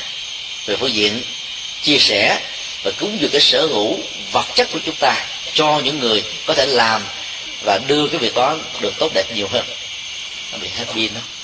Anh tháo tháo cái ờ, thế thế cái cái thép khác vào cho nên cái tiến trình nhân quả đó, nếu được sự hỗ trợ của ờ, tâm thức và động cơ chân chính đó, thì giá trị, tỷ lệ thuận về phước báo của nó sẽ gia tăng hơn. Đây là điều mà chúng ta nên tin, vì đó là một cái quy luật. Khi mà mình à, phát tâm hiến cúng một số vật chất nào đó đó với sự hiểu và ứng dụng học thức vô ngã, thì đồng lúc đó ta nên quan niệm rằng là cái sở hữu vật đó nó không còn là của mình nữa. Người tiếp nhận cái sở hữu vật đó đó sử dụng với mục đích gì ta không nên bận tâm. Vì cái quả phước lành trong việc gieo cúng đó nó đã bắt đầu có rồi. Sự bận tâm của chúng ta về cái tính sử dụng của đó đó sẽ làm cho mình hoặc là vui hơn hoặc là buồn hơn. Từ đức phật thường dạy chúng ta một cái tâm lý phải hết sức là quan hệ trước khi làm. Quan hệ đang khi làm và quan trọng hơn là quan hệ sau khi làm. Người phàm kéo tục của mình đó, dễ dàng quan hệ trước khi làm quan hệ đang khi làm nhưng rất khó quan hệ sau khi làm.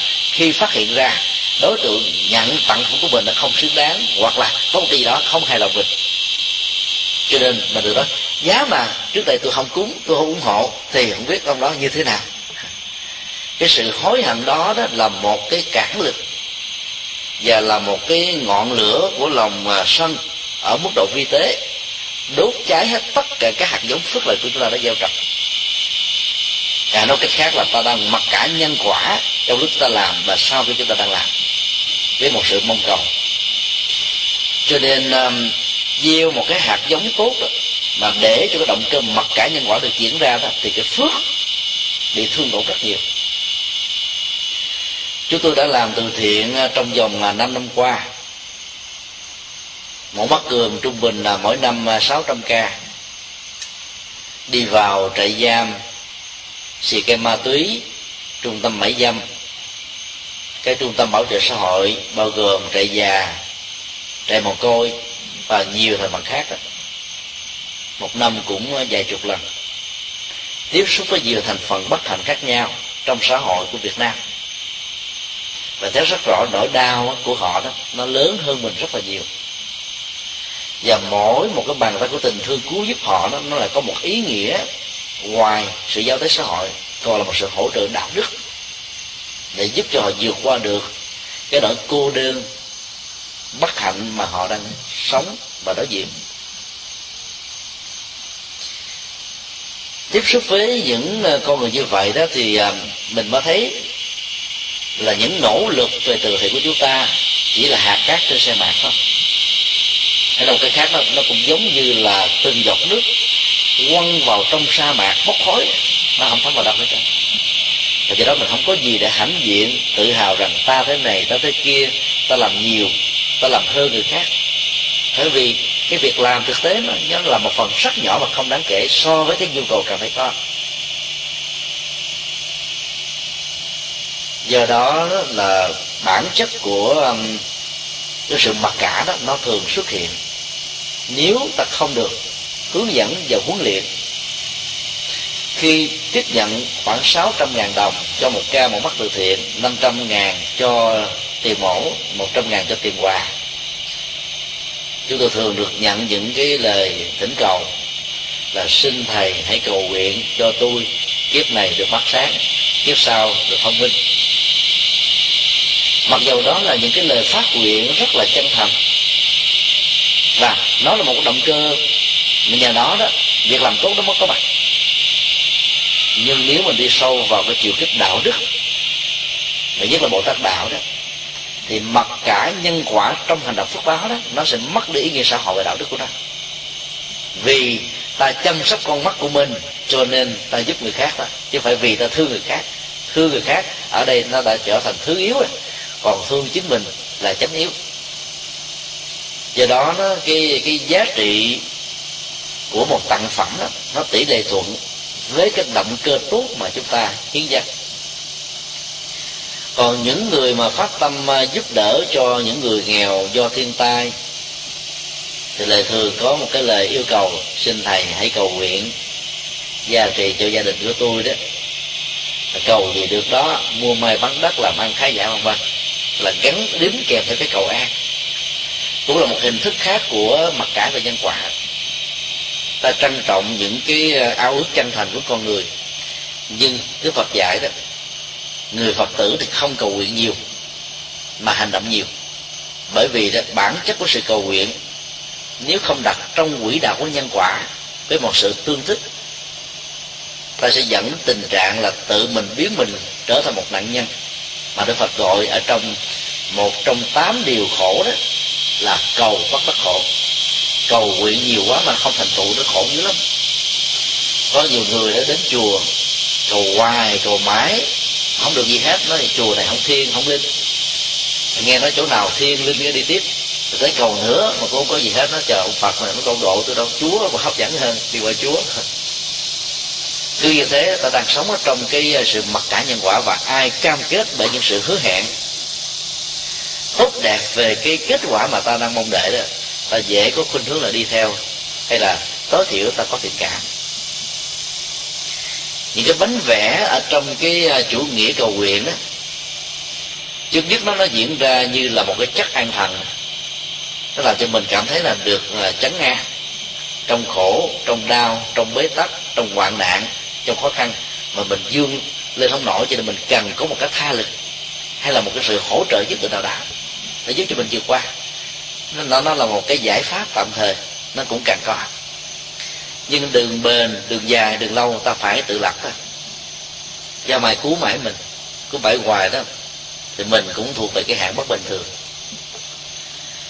Ở trong cái xã hội của um, Hoa Kỳ và nhiều à, nước về tư bản trên thế giới đó cái cơ kế cơ cơ cấu của um, an sinh xã hội nó tốt.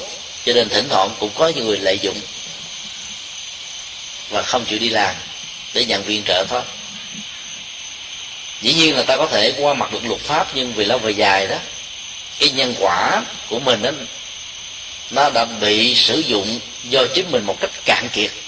Cái hạt dụng phước khi mà nó hết rồi đó, thì cái sự tuột dốc đó, nó sẽ diễn ra mức độ cao hơn. Cho nên khi mình à, phải đóng thế đó, thì tinh thần của Phật giáo đó, dạy chúng ta là phải quan hỷ. Bởi vì dù có muốn không muốn đến tháng hay đến tuần, nó cũng tự động được chi cắt cho các hoạt động giáo dục và trợ cấp xã hội cho những người khác đang có nhu cầu thôi. Cho nên đến cái ngày mà tiền lương ta được lãnh á, hay là vào trong cái account của mình á, thì mình phải quán như thế này hôm nay là ngày đại trai tăng. Tôi đang có cơ hội phát tâm cúng dường cho những mảnh đời bất hạnh. Chính phủ nơi tôi đang sống đang làm cái công việc giúp cho tôi như là một cánh tay nói dài cho những người đang có nhu cầu thay vì tôi phải cầm số tiền đó đến các trung tâm từ thiện, tự tay mình bỏ vào, bây giờ chính phủ làm thế dùm việc này. Và nhờ quan niệm như thế thì mình không có tiếc cái số tiền mình bị tham gia đóng góp ở trong các cái hoạt động mà theo luật pháp quốc gia buộc ta phải đóng thuế. Cũng là một hành động, muốn hay không, nó vẫn diễn ra như vậy. Chỉ cần thay đổi cái nhìn chút xíu thôi cái kết quả của hành động này nó diễn ra ở mức độ cao và có ý nghĩa hơn rất là nhiều. Có nhiều người nói, phải mà, tôi không bị đóng thuế. Ở tại đây đó, giống như việt nam chúng thấy được đó, tôi có thể giúp cho chùa cắt được một cái à, cái giảng đường. Thì thường các cái định đề nó mang tính điều kiện, giá mà, chấm chấm chấm chấm, thì chấm chấm chấm chấm, luôn luôn là một cái điều mơ ước mà khó có thể trở thành một hiện thực khi tính hiện thực của tính điều kiện được thỏa mãn, giá mà đã xong rồi, thì lúc đó tôi vì lý do a, b, c nên chưa thể thực hiện được. Nó còn nhiều cái lý do khác nữa. Cho nên ờ, phật dạy đó, đừng mơ ước nhiều, mà hãy làm nhiều. Cái hình ảnh của đức phật thi thử tiên nhãn đó là một chủ nghĩa hành động. Về phương diện nhân quả đạo đức con người có hai bàn tay làm 8 tiếng một ngày. Và người Việt Nam cần cù làm hai ca, có người hai ca rưỡi. Cho nên sau 5 năm là mình có được căn nhà và trả hết nợ. Là bởi vì ta biết làm cho đôi tay trở thành sáu bàn tay thông qua ba ca. Đức bồ tát quan thế âm á, có đến ờ, một ngàn cánh tay ý muốn nói rằng đó là cái quan điểm cái chủ trương nó phải là một. Và cái cơ cấu thực hiện nó phải thật là nhiều. Càng nhiều về phương diện ứng dụng đó, thì cái chủ trương cái lập trường cái quan điểm đó nó được thực thi ở mức độ cao rộng và tính hiệu quả nó cũng hết sức là hấp dẫn. Còn chủ trương nhiều mơ ước nhiều nhưng mà làm có có một bàn tay thì kết quả chẳng đưa ta đến đâu. Cho nên ta sẽ sống ở trong cái chủ nghĩa là duy lý hay là duy ý chí mơ tưởng thôi cho kết quả là bị khổ đau vì thất vọng, vì tuyệt vọng. Do vậy, cái việc mà nhận thức rõ về tính quan trọng của hành động dẫn đến một kết quả hơn là đơn thuần là một lời cầu nguyện, người phật tử bắt đầu chuyển đổi thói quen cầu nguyện thành phát nguyện. Phát nguyện đó thì nó có yếu tố là lấy đối tượng chúng sinh làm sự quan trọng để chúng ta hướng tâm về ở đây chúng ta cầu cho chúng sinh, trong đó nó đã bao hàm dầu mình không hề dụng ý, cha mẹ, người thân, người thương. Và do đó, cái giá trị nhân quả và phước báo của nó tự nhiên mà có dù ta có muốn hay không, nó vẫn diễn ra một cách hiển nhiên như vậy. Cho nên à, theo phật học, theo phật pháp, dần già rồi là chúng ta trở thành những con người hết sức năng động và tích cực. Làm hết tất cả mọi việc nhưng không rơi vào chủ nghĩa công thần, buộc người ta phải đền ơn đáp nghĩa mình về sau. Và người làm được như thế là hiểu vô ngã ở trong chiều kích của nhân quả và ứng dụng vô ngã trong nhân quả. Cho nên giá trị quả trong một nhân lành tốt đó, nó đạt được là trổ ở mức độ lớn nhất, cao nhất, bền nhất và có ý nghĩa nhất. Trở lại câu chuyện của hai vợ chồng mà chỉ mặc một cái um, chiếc áo nhưng vì cái thiện chí, mặc dù chỉ được sự khích lệ, thì chưa phải phát xuất từ cái tâm thức ở ý muốn của mình. Mà còn có được cái kết quả nhãn tiền là được vua vì cảm động, tặng cho 64 bộ đồ, chồng 32 bộ, vợ 32 từ một hạt giống nhỏ tình cờ mà nó tạo ra cái quả đến 64 lần huống hồ là những hành động ta có dụng ý. Dụng ý bằng cái động cơ ôm lấy cái khổ đau của chúng sinh, làm cái ờ, trọng tâm cho sự phát nguyện của mình. Và không nề hà, ganh tị, phân bì so đo khi mà các hành động này thực thực hiện, dù ở trong bất kỳ một tình huống nào. Cho nên ờ, giá trị của nhân quả ở hiện tiền đó đó là cái mà phần lớn chúng ta cảm thấy hài lòng. Nhưng hiểu về từ cái độ sâu của nhân quả đó, cái gì gieo trồng mà có kết quả tức thời đó, cái đó hết. Giống như mình làm mà một một giờ được 10 đô. Một ngày đó nếu làm 8 tiếng ta được 80 đô. Và ta đem 80 đô đó ghé vào cái Best Buy hay là một cái tiệm nào đó. Thì về đấy còn trống trơn, không còn gì hết như vậy là cái quả của đó nó trổ liền ngay tức, tức khắc. Và nó không giữ lại. Cho nên sau những cái biến cố của cuộc đời dầu là tai nạn do thiên nhiên tạo ra hay là do chính con người tạo ra thì những người thế khó có thể vương và đứng dậy một cách an lạc để tái lập lại cái tình trạng bị mất mát và tổn thất ở trong à, các tai nạn diễn ra. Do đó đó khi làm à, các hạt giống tốt đó, thì người phật tử đừng quá bận tâm về tính thời gian trổ hoạt của nó.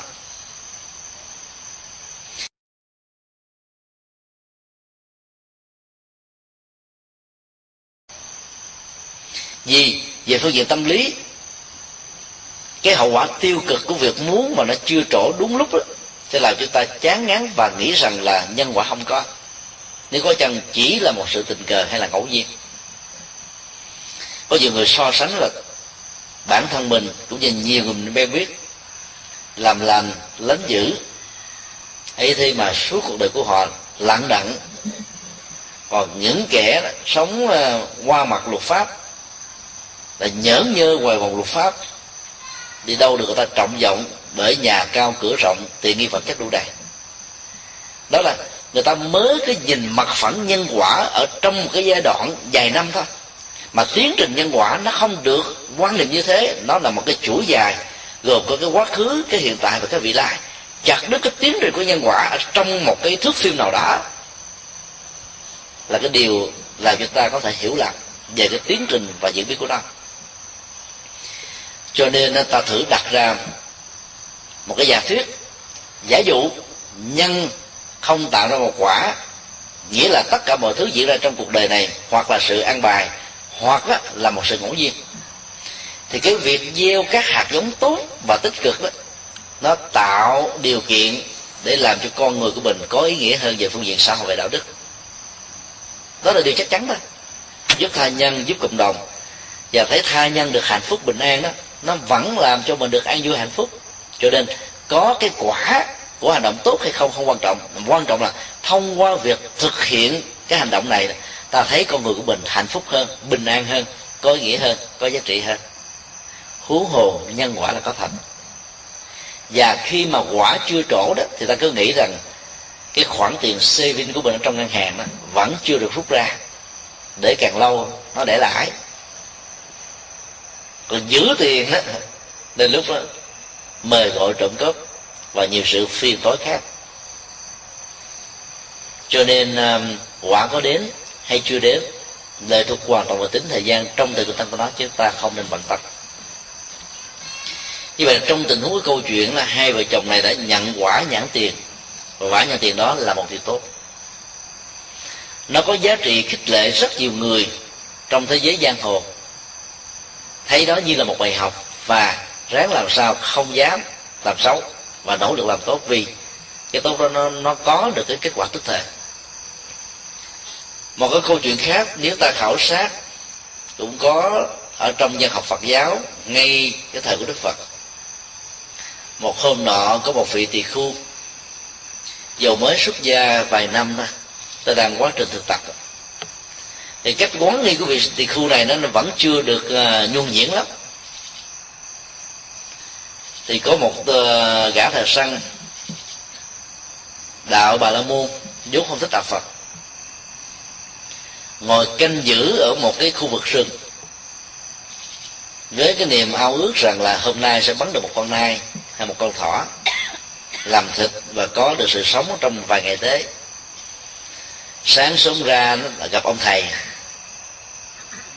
Anh ta mới nghĩ rằng là bữa nay chắc xui à. Gặp thầy chùa chắc xui. Anh ngồi chốc ngốc cho đến hết bữa trưa mà cũng không thấy con thỏ, con nai nào đi ngang qua đi vào các cánh rừng khác cũng tiếp tục không gặp. Và đi băng vào trong rừng sâu cũng tiếp tục không gặp. Rồi quay trở về, đó là chiều tối nè, cũng gặp ông thầy hồi sáng. Gặp ông thầy, anh ta lại suy nghĩ, gặp ông thầy chùa này xuôi thêm lần thứ hai. Và ông thầy chùa đó thì cứ thản nhiên điềm đạm, từng bước nhẹ nhàng thảnh thơi. Và ông này đó, ông giái đó, mong cho thầy chùa đi nhanh đi. Khuất mắt tôi mà ông đó không biết bữa đó làm sao, ông cứ đi thiền hành, kinh hành ở khu vực đó đó, làm cho gã thời sang này tức tối, nghĩ rằng là ông thầy chùa thách đối với mình.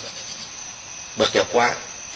Cho nên ờ, gã thời sang này đó đã dùng những cái hiệu lệnh ấn vào cái cổ của con chó chó săn mà ông mang theo đó, cho nên dí đuổi ông thầy chùa.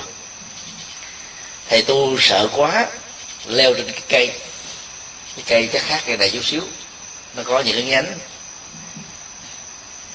Và vì là cái người mới xuất gia cho nên cái cách quán nghi nó chưa được uh, tinh vi và khéo léo đó.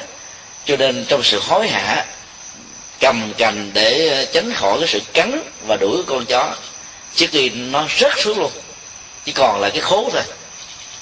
Và gã thì nhào tế thì cái cái y này nó phủ trùng toàn thân gã thợ săn còn chó nó nghe cái mùi của chiếc y, nó tưởng là ông thầy chùa.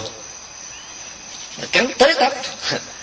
Cắn chút xíu, gã thầy săn chết mất đó là một câu chuyện có thật. Một câu chuyện hết sức đau lòng. Phát xuất từ à, một cái quan niệm hên và xui ở trong dân gian. Và do mê tín về cái quan niệm hên xui đó đó, gã thầy săn này đã bắt đầu phát xuất ra cái tâm sân hận mà nghĩ rằng là ông thầy tu này đó, chính là tác nhân chính làm cho ngày hôm nay mình bị đói. Không có con thú nào nó ra được hết trơn. Mà nếu cái quan niệm đó là một sự thật thì ông thầy tu là phước báo các bạn làm cho nghiệp sát không có mặt.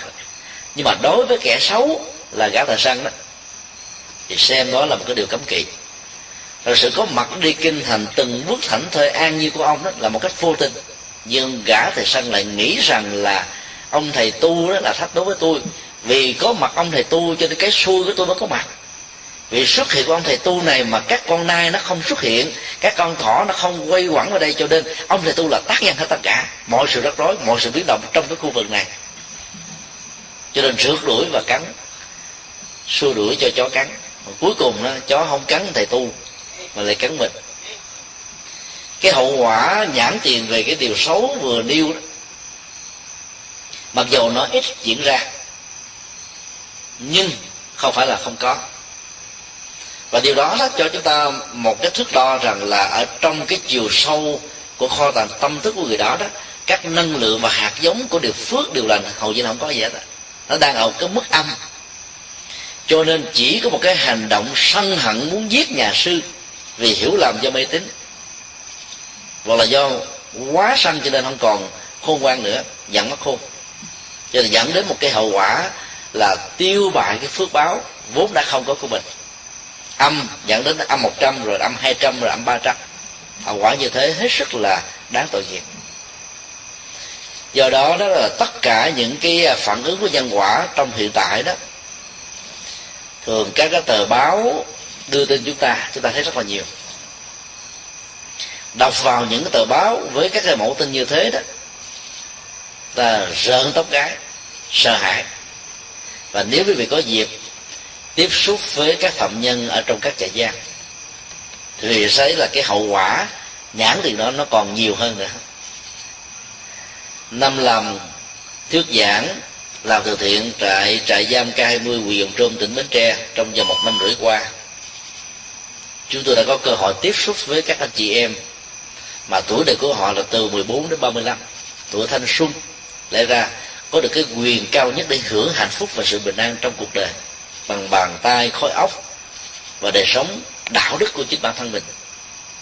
Nhưng vì một cái nhận thức sai lạc dẫn đến cái hậu quả tức là muốn giàu sớm, giàu nhanh, đua đòi với chúng bạn, với những nhà giàu khác, mà nhiều người đó mỗi khi nhận diện ra được vấn đề do gỡ từng trang lịch ở trong nhà giam, thì chuyện cũng đã quá muộn màng lắm rồi chính vì thế mà cái việc nhận thức đó, nó đóng vai trò rất là quan trọng ở trong cái việc mà thiết lập cái nhân quả đối với hạnh phúc và khổ đau cho từng con người và bản thân của chúng ta.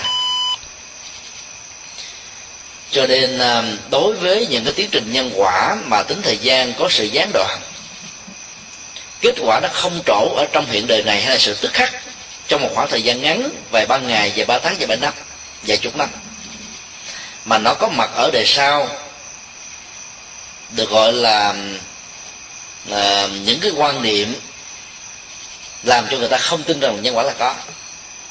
Hoặc là nó có thể xuất hiện và trổ quả ở những cái kiếp về sau nữa đó lại làm cho người ta càng thêm hoài nghi. Thì ta phải hiểu rất rõ ràng là cái tiến trình nhân quả là một quy luật tự nhiên. Nhanh hay chậm trổ vào lúc nào lệ thuộc hoàn toàn vào tính điều kiện giữa các hạt giống và môi trường xung quanh nơi mà chúng có mặt như là một thực tại của hành động dầu là đạo đức hay là phi đạo đức của từng con người và các chúng là chúng sinh nói chung.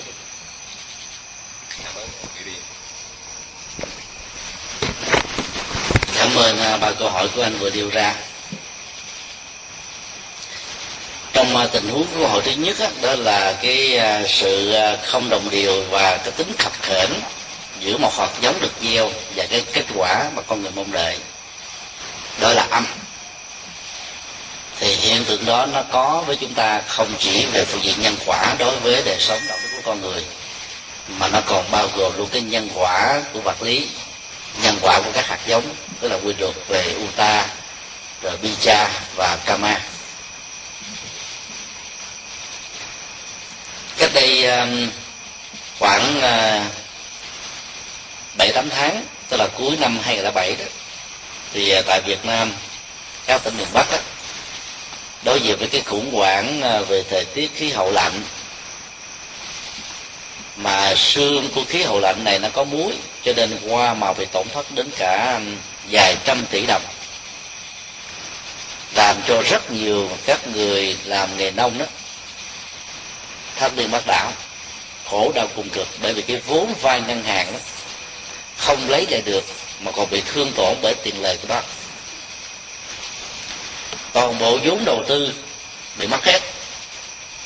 Và phải mất một thời gian rất dài để mà có thể gây dựng lại thông qua những sự vay mượn khác nếu có cái điều kiện mới có thể đủ tiền để trả. Và nếu điều đó là may mắn thì họ phải nhịn đói một thời gian thì mới có thể trả nợ hết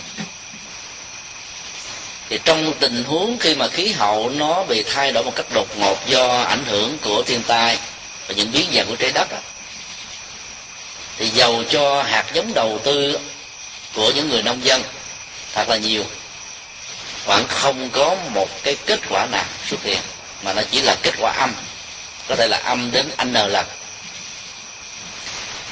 Ở trong ờ, uh, tiến trình nhân quả về đời sống đạo đức nó cũng thỉnh thoảng diễn ra như thế có những hành động đó, mình tạo ra, nó tạo một cái quả cực kỳ tốt. Ví dụ như trong câu chuyện à, một chiếc áo mặc giữa hai vợ chồng mà có được 64 chiếc áo y tặng thưởng, nhưng nó có những cái tình huống bị âm đó. Ví dụ một người nào đó rất là nhiệt tình, do vì nhiệt tình cho nên mình tin rằng là cái thông tin nào đó mình nắm được đấy là xấu cho nên mình đi tuyên truyền. Phổ biến nó rồi cuối cùng mình à, có thể gieo vào một cái nghiệp gọi là hàm quan. Và kết quả là đó, cái nỗ lực tích cực đó vừa tốn thời gian, công sức, nhưng là nó mang một cái nghiệp rất là xấu. Và mình chính là nạn nhân của cái nhận thức sai lầm và cái nhiệt tình. Thiếu phương pháp và thiếu trí tuệ.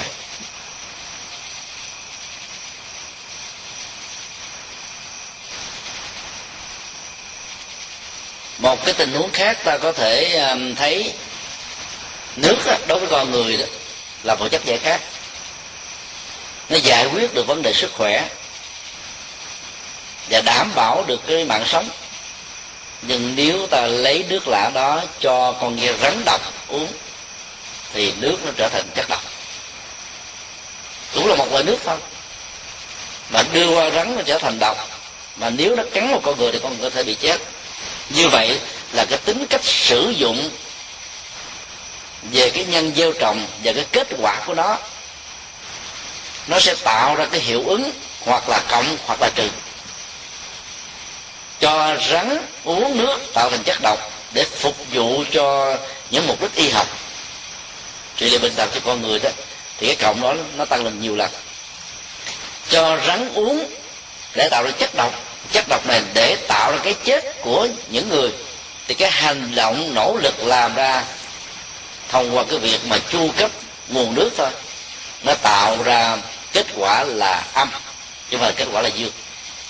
Cho nên ngoài cái sự tương tác về à, các cái à, tổng thể các điều kiện và các hạt giống, nó còn có sự tương tác về cái tính tắc, kết quả của nó, ở trong buổi đích sử dụng cho từng tình huống cụ thể khác nhau thì từ chỗ này thì mình mới thấy là đừng có ỷ y rằng là khi hạt giống nó được gieo xuống rồi ngồi nằm ngủ thì kết quả nó sẽ có. Không đơn giản như thế đâu. Cây mới gieo trồng đó thì mỗi ngày phải bón bón phân tưới nước. Cái giai đoạn đầu tiên đó rất quan trọng, mà nếu ta không chịu chăm sóc đó, thì đúng một năm sau đó nó bị chai. Nó sẽ chậm lớn.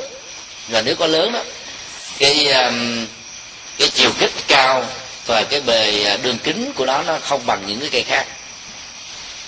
Do đó, tính chăm sóc, theo dõi đó, nó đảm bảo cái tính kết quả và hạn chế một cách tối đa về sự rủi ro ở trong cái tiến trình tự nhiên của chúng cho nên cái kết quả âm của một hạt giống được gieo trồng là một bài học để ta xác định là cái động cơ, phương pháp và thái độ dấn thân làm việc của mình ở trong cuộc đời. Nếu không lấy cái tính kết quả làm chuẩn, mà chỉ chạy theo những cái phản ứng thói quen. Và tới lúc đó nó bể, và bị dẫn đạo, lòng tham, lòng sân, lòng si đó, thì hậu quả âm của những hành động này nó có thể cao lớn hơn rất là nhiều.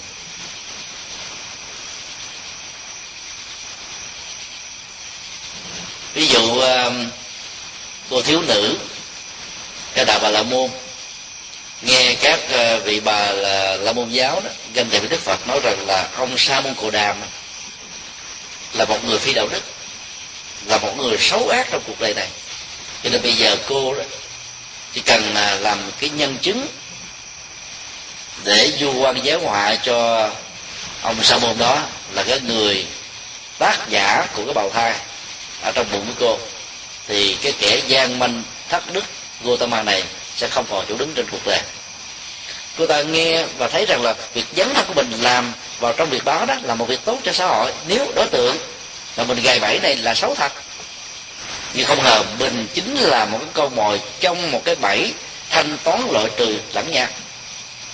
Và sự nỗ lực một cách nhiệt tình của cô Tu đà lệ này đã, đã biến cho cô trở thành nạn nhân và kết quả là cô bị phanh phui và bị chết bởi vì đó kẻ thù của đức phật khi bị phát hiện ra phải giết cô ta để bịt manh mối.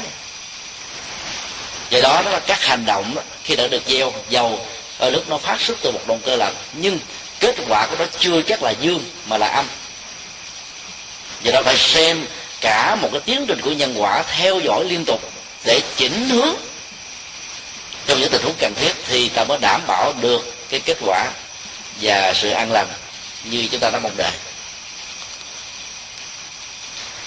Đối với câu hỏi thứ ba, đó là cái phương pháp sám hối để mà tháo gỡ ờ, những hạt giống nếu nó đã từng có những cái sai. Thì ờ, trong nhà Phật đó, có thể nói là cái con đường tâm linh rất là đa dạng, mà mỗi pháp môn hành trì trong Phật giáo nó có một cái nghệ thuật khác nhau. Đối với các hành giả từ đầu thông đó, từ đầu tông thì có thể sử dụng các nghi thức sám hối bằng cách đảnh lễ ngũ thể đầu địa, lòng với thành chí kính, dâng lên ba ngôi tam bảo để rũ bỏ các cái mặc cảm tội lỗi của mình. Thì cái việc mà sám hối như vậy đó, nó phải được diễn ra thường nó là 7 ngày cho đến 49 ngày. Luôn luôn ý thức về cái lỗi và không tái phạm trong tương lai. Và người đó đó thỉnh thoảng sẽ có những cái giấc mơ lành. Ví dụ như thấy đức phật so đảnh thọ ký hào quang đức phật chiếu soi vân vân như là một cái um, dấu hiệu cho thấy rằng là cái lỗi của mình đã được bỏ qua. Thực ra thì không có đức phật nào bồ tát nào đã xuất hiện cả. Nhưng mà khi mà mình sống ở mức độ cần và đủ đó thì cái mặc cảm tội lỗi của chúng ta nó được giải phóng. Và cái ý thức của con người nó tự nắng tạo ra những cái tình tiết để làm cho mình có cảm giác trở lại cái trạng thái bình thường trước khi cái lỗi được diễn ra. Và nếu có những dấu hiệu như thế, thì à, đó là một niềm rất là vui. Ngoài ra thì còn có nhiều cái phương pháp sám hối mà các hiền thiền giả đó quán chiếu về bản chất là tội tánh vốn không để rũ bỏ cái mặc cảm cái bản chất của tội tánh chúng không đó, nó không phải là xúi dục người ta làm vào tội. Để thế rồi đó, khi mà có lỗi đó, thì mình chỉ cần nghĩ là nó không có gì hết. Là hết được mà quán nó không có một cái thực thể để ta tin rằng là sự thay đổi là có thể thực hiện được, cho nên không chấp nhận về dụng mệnh. Và cái sự quán như thế, có nhiều người cũng không cần đối diện trước bàn phật, đảnh lễ, tụng lưu hoàng sám, từ bi thị sám, hồng danh sám pháp, là sám hối, sám căn và nhiều cái phương pháp sống khác. Mà vẫn cũng có thể có được cái giá trị tương tự. Còn đối với các hành giả mật tông đó thì họ sử dụng câu thần chú để cho tâm được thanh tịnh, tương đương với khẩu và và và khẩu và và thân. Thì các cái nghiệp nó cũng có thể được hạn chế một cách tối đa và dần dần đó, nó rơi rụng. Thì tùy theo bản chất của các pháp môn và mình thuộc đối tượng hành trì pháp môn nào mà ta có thể chọn lựa cho mình một phương pháp thích hợp. Kết quả đạt được cũng giống nhau. Câu hỏi thứ hai này là gì đó vâng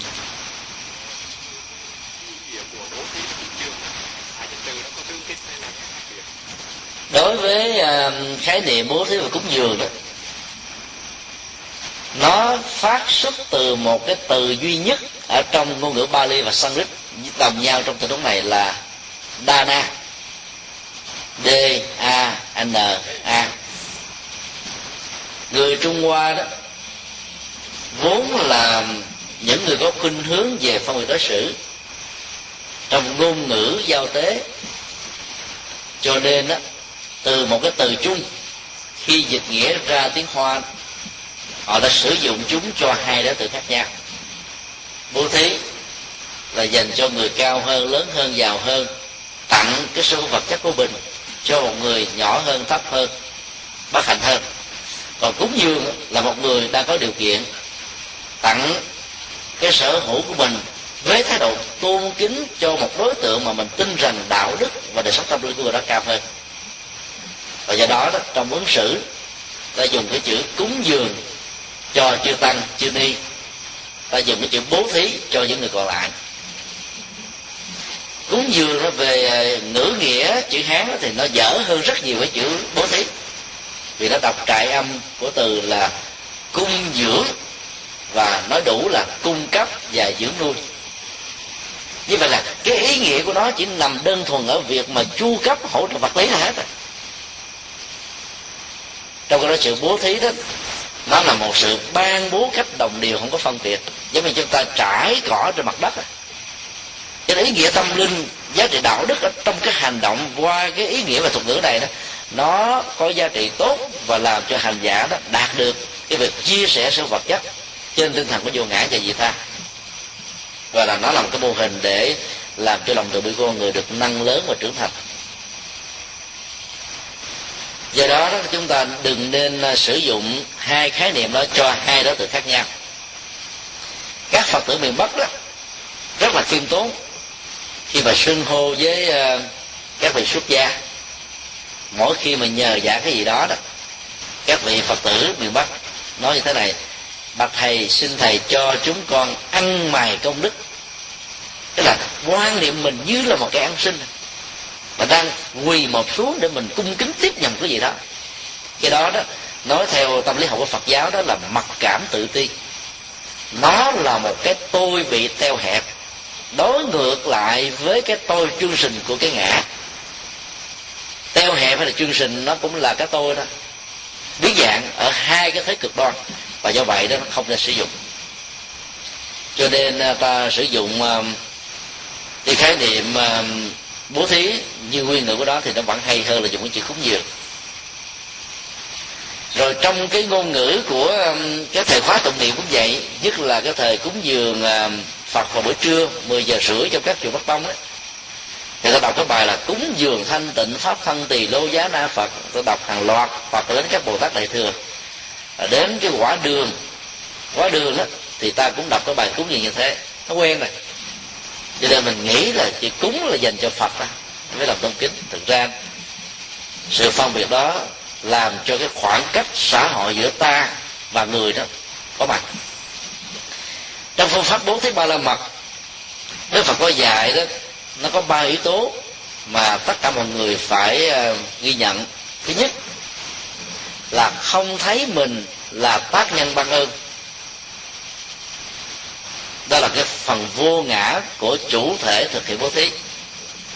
Thứ hai đó, không thấy có một đối tượng đang khổ đau tiếp nhận cái tặng phẩm của mình, mặc dù trên thực tế là có. Để mình không thấy rằng người đó đang chịu ơn thứ ba, dầu mình có sở hữu tài sản hoặc là chia cắt một cách có ý thức, cái phần chi tiêu của mình để giúp cho mảnh đề bất hạnh được vượt qua cái khốn khó.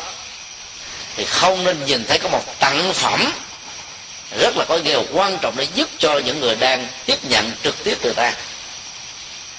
Làm được như thế thì gọi là bố thí ba la mật.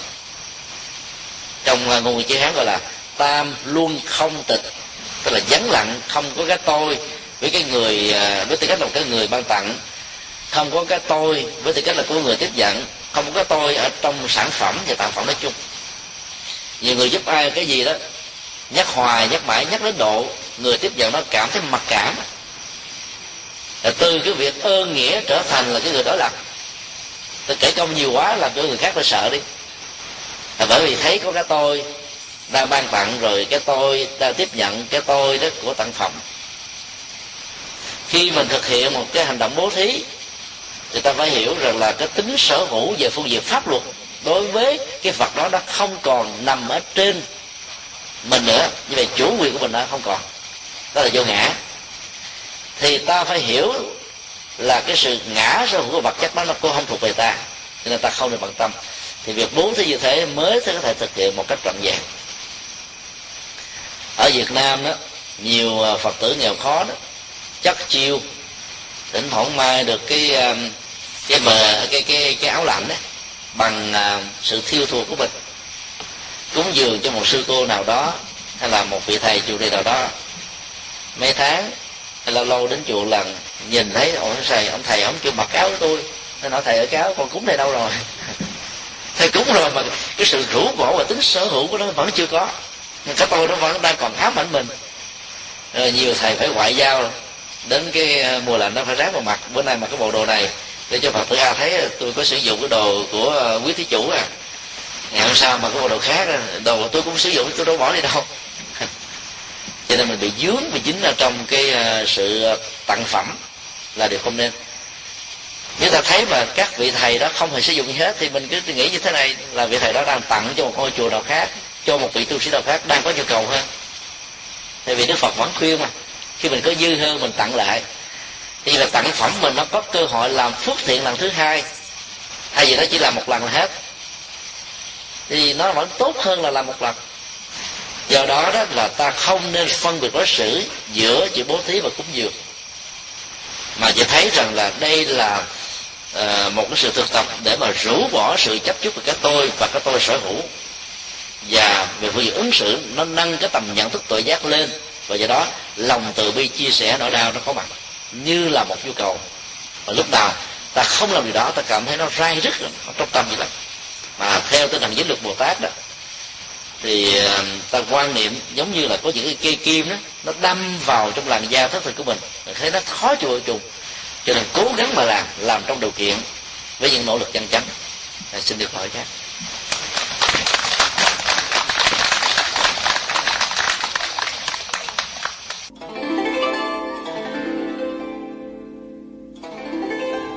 Pháp âm Đạo Phật ngày nay xin khép lại nơi đây. Quý vị muốn thỉnh hoặc ấn tống các đĩa CD về Đại Tạng Kinh Việt Nam, các kinh sách do Thầy Nhật Từ biên soạn, các bài pháp thoại, các đĩa CD về âm nhạc Phật giáo, cũng như muốn đóng góp vào các hoạt động từ thiện của Đạo Phật ngày nay, xin liên lạc theo địa chỉ Công ty trách nhiệm hữu hạn Đạo Phật ngày nay, Chùa Giác Ngộ, số 92, đường Nguyễn Chí Thanh, phường 3, quận 10, thành phố Hồ Chí Minh, Việt Nam. Điện thoại 08 83 35 914 0958 057 827 Email Buddhism Today inc a yahoo.com Thích nhật từ a yahoo.com Website World Wide Web buddhismtoday.com World Wide Web tủ sách Phật học.com